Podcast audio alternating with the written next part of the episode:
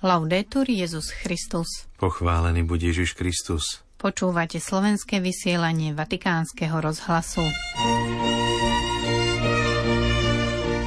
V Prešove bol dnes vysvetený nový arcibiskup a metropolita Jonáš Jozef Maxim. Robte humanitárnu diplomáciu s pokorou a bez rétoriky, pripomenul pápež členom zvrchovaného maltajského rádu. Dobročinnosť nemá prekážky, zdôraznil svätý Otec Združeniu na podporu rvanských detí.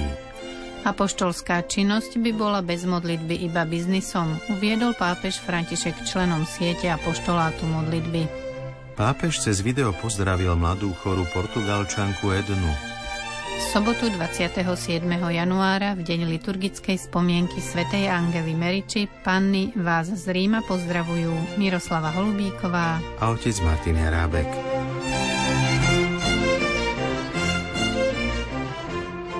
Vatikán.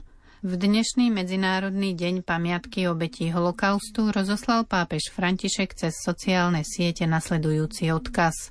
Nech nám všetkým spomienka a odsúdenie strašného vyhľadzovania miliónov Židov a ľudí iného vierovýznania v minulom storočí pomôže nezabudnúť, že logika nenávisti a násilia sa nikdy nedá ospravedlniť, pretože popiera našu ľudskosť. Vatikán.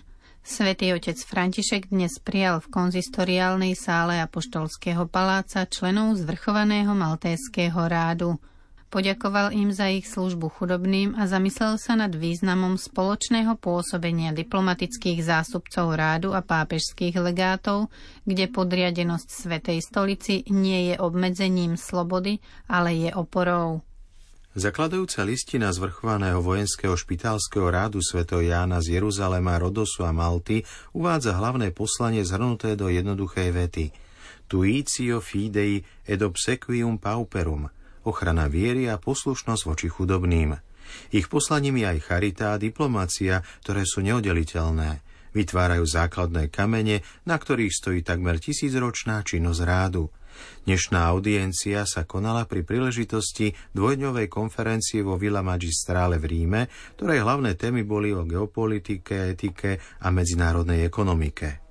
Pápež sa vo svojom príhovore pozastavil pri výraze, ktorý považuje za významný chorí páni. Ide o oslovenie, ktorým členovia rádu nazývajú tých, ktorým slúžia a ktoré odkazuje, hovorí pápež František, na postoj Márie v Betánii, keď vzdala úctu pánu Ježišovi. Každý z vás, povedal pápež, je poverený touto úlohou s odporúčaním. Vyžaduje sa, aby sme to robili s láskou a pokorou, bez retoriky a ukázalosti – ako pripomenul svätý Otec, dôležité je vkladať do služby súcit a nehu, ktoré používal Kristus, pre ktorého bolo ohlasovanie a služba jedným a tým istým. Pápež dodal, Vaša práca nie je len humanitárna, ako je záslužná práca mnohých iných inštitúcií, Vaša služba je náboženskou činnosťou, ktorá vzdáva Bohu slávu v službe najslabším a svedčí o pánovej záľube v nich. Pápež František vyzdvihol špecifika diplomatickej činnosti, ktorú rád vykonáva vo vyše 113 krajinách a v 37 misiách pri medzinárodných organizáciách.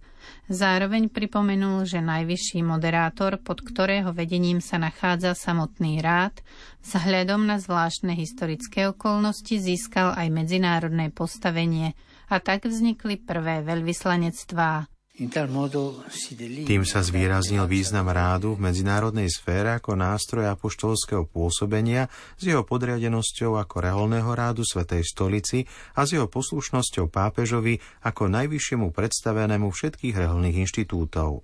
Preto je dôležité, aby sa medzi diplomatickým zástupcom rádu a pápežským legátom daného miesta vytvoril vzťah plodnej spolupráce spoločnej činnosti pre dobro cirkvi a spoločnosti. Rovnako väzba rádu vplyvu na pápeža nie je obmedzením jeho slobody, ale je jej zárukou. Maltéský rád musí pokračovať vo svojej humanitárnej diplomácii v závislosti od Svetej stolice, zdôraznil pápež František a uviedol. Tým sa neznižuje význam diplomatických zastúpení, naopak, ešte viac sa chápe ich zmysel ako kanálov apoštolskej a charitatívnej činnosti rádu, otvorených a štedrých, najmä tam, kde je to najviac potrebné. Záverom príhovoru svätý Otec pripomenul silu dobrého príkladu, keď povedal táto osobitná povaha vašej diplomácie, ktorá zďaleka neznižuje jej význam, je vzácným svedectvom, výrečným znamením aj pre ostatné veľvyslanectvá, aby aj ich činnosť bola zameraná na konkrétne dobro národov, aby si vysoko vážili tých najslabších. Vatikán. Svetý Otec dnes prijal združenie, ktoré sa venuje solidárnym projektom na podporu detského centra v Rwande pri príležitosti 25. výročia jeho vzniku. Pápež František v príhovore ocenil slogan združenia Dávame nádej na nový začiatok, ktorý odráža konkrétnosť dobročinnosti, ktorú konajú. Detské centrum bolo založené v meste Mbaro v Rwande z vôle Sv. Jána Pavla II. v roku 1994, aby pomáhalo deťom osirelým v dôsledku hroznej genocídy. Bolo postavené na mieste, kde 8. septembra 1990 Sv. Ján Pavol II. slávil svetú omšu pri svojej apoštolskej návšteve krajiny. Pápež František v príhovore hosťom pripomenul túto udalosť a smutne dodal – Ach, tá genocída, bolo to strašné, hrozné. Človek na ňu nikdy nesmie zabudnúť, aby sa neopakovala. A pokračoval. Herb rvánskeho mesta znázorňuje košík, ktorý je symbolom solidarity a podelenia sa. A to nám vo svete, v ktorom sa zdá, že sa množia múry a rozdiely medzi ľuďmi a národmi, pripomína, že dobročinnosť nemá bariéry, ako to ukazuje váš príbeh. Vďaka príspevku mnohých ľudí pracujete pre deti s otvoreným duchom a bezpodmienečnou láskou, ktorých spája spoločná túžba vrátiť deťom úsmev a nádej do budúcnosti. V rámci Solidarity vytvárate príležitosti na priateľstvo, čím dávate vzniknúť vzťahom, ktoré pretrvajú. Vytvára sa tak sieť náklonnosti, ktorá presahuje momentálne okolnosti a prekonáva rozdiely vo veku, národnosti, kultúre a sociálnom postavení. Ako uviedol svätý Otec, byť dobrovoľníkom je oveľa viac než len poskytnutie služby alebo finančného príspevku. Je to rozhodnutie, ktoré nás robí otvorenými pre potreby druhých. Podľa slov pápeža je dobrovoľník remeselníkom milosrdenstva, rukami, očami, pozornými ušami a blízkosťou. Napokon rímsky biskup členom združenia poďakoval za projekty adopcie na diaľku a zveril ich prácu pane Márii kráľovnej pokoja, uctievanej v talianskej Giuliane, kde má ich združenie sídlo. Vatikán. Vážim si vašu prácu, ktorá je cirkevným dielom a ktorá sa zrodila v spoločnosti Ježišovej povedal pápež František na osobitnej audiencii členov siete a poštolátu modlitby celosvetovej siete modlitby s pápežom, ktorých včera prijal vo Vatikánskej sále pápežov. Vo svojom spontánnom príhovore zdôraznil dôležitosť osobnej modlitby. V apoštolskej práci veriaceho, diakona, kňaza, zasvetenej osoby, biskupa, ak ju vykonávate dobre, silne pociťujete potrebu modlitby a príhovoru – Samotná činnosť, hoci je apoštolská, bez modlitby by bola iba podnikateľskou aktivitou. To, čo dáva zmysel apoštolátu, je práve modlitba. Pápež sa podelil s tým, čo ho vždy udivovalo, že prvou povinnosťou biskupa je modliť sa. Prvou povinnosťou kresťana je modliť sa, inak riskujeme, že sa staneme čisto prirodzenou svetskou alebo politickou inštitúciou. Uzavrel pápež. Vatikán, Portugalsko. Mladé dievča z Portugalska, ktoré trpí vážnou chorobou, poslalo v júni svetému otcovi Františkovi list, ktorom napísalo, že svoje utrpenie obetuje za mladých ľudí na Svetových dňoch mládeže v Lisabone.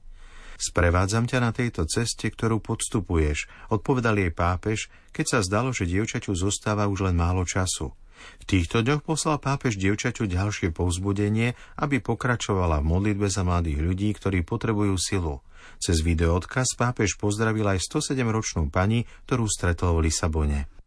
17-ročná Edna Rodriguezová, trpiaca 8 rokov vážnou chorobou, napísala v júni minulého roku pápežovi z nemocnice. Lekár povedal, že nevie, kedy sa stretnem s Ježišom, ale že sa to stane čoskoro. A teraz, hoci uprostred veľkého utrpenia, pokračuje v ceste vpred s rovnakým pokojom, akým dojala svätého Otca – bol to samotný pápež, ktorý chcel včera opäť pozdraviť svoju priateľku a urobil tak prostredníctvom krátkeho videa, ktoré nahral portugalský kardinál Americo Manuel Alves Aguiar, jeden z organizátorov posledných SDM. Edna, spomínam si na teba. Pamätám si, že si obetovala celú svoju chorobu, svoju bolesť za dní mládeže.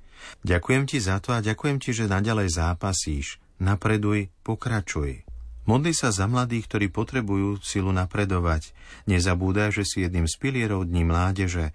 Nech ťa Boh žehná, nech na tebo bdie Pana Mária a nezabudni sa modliť za mňa. Y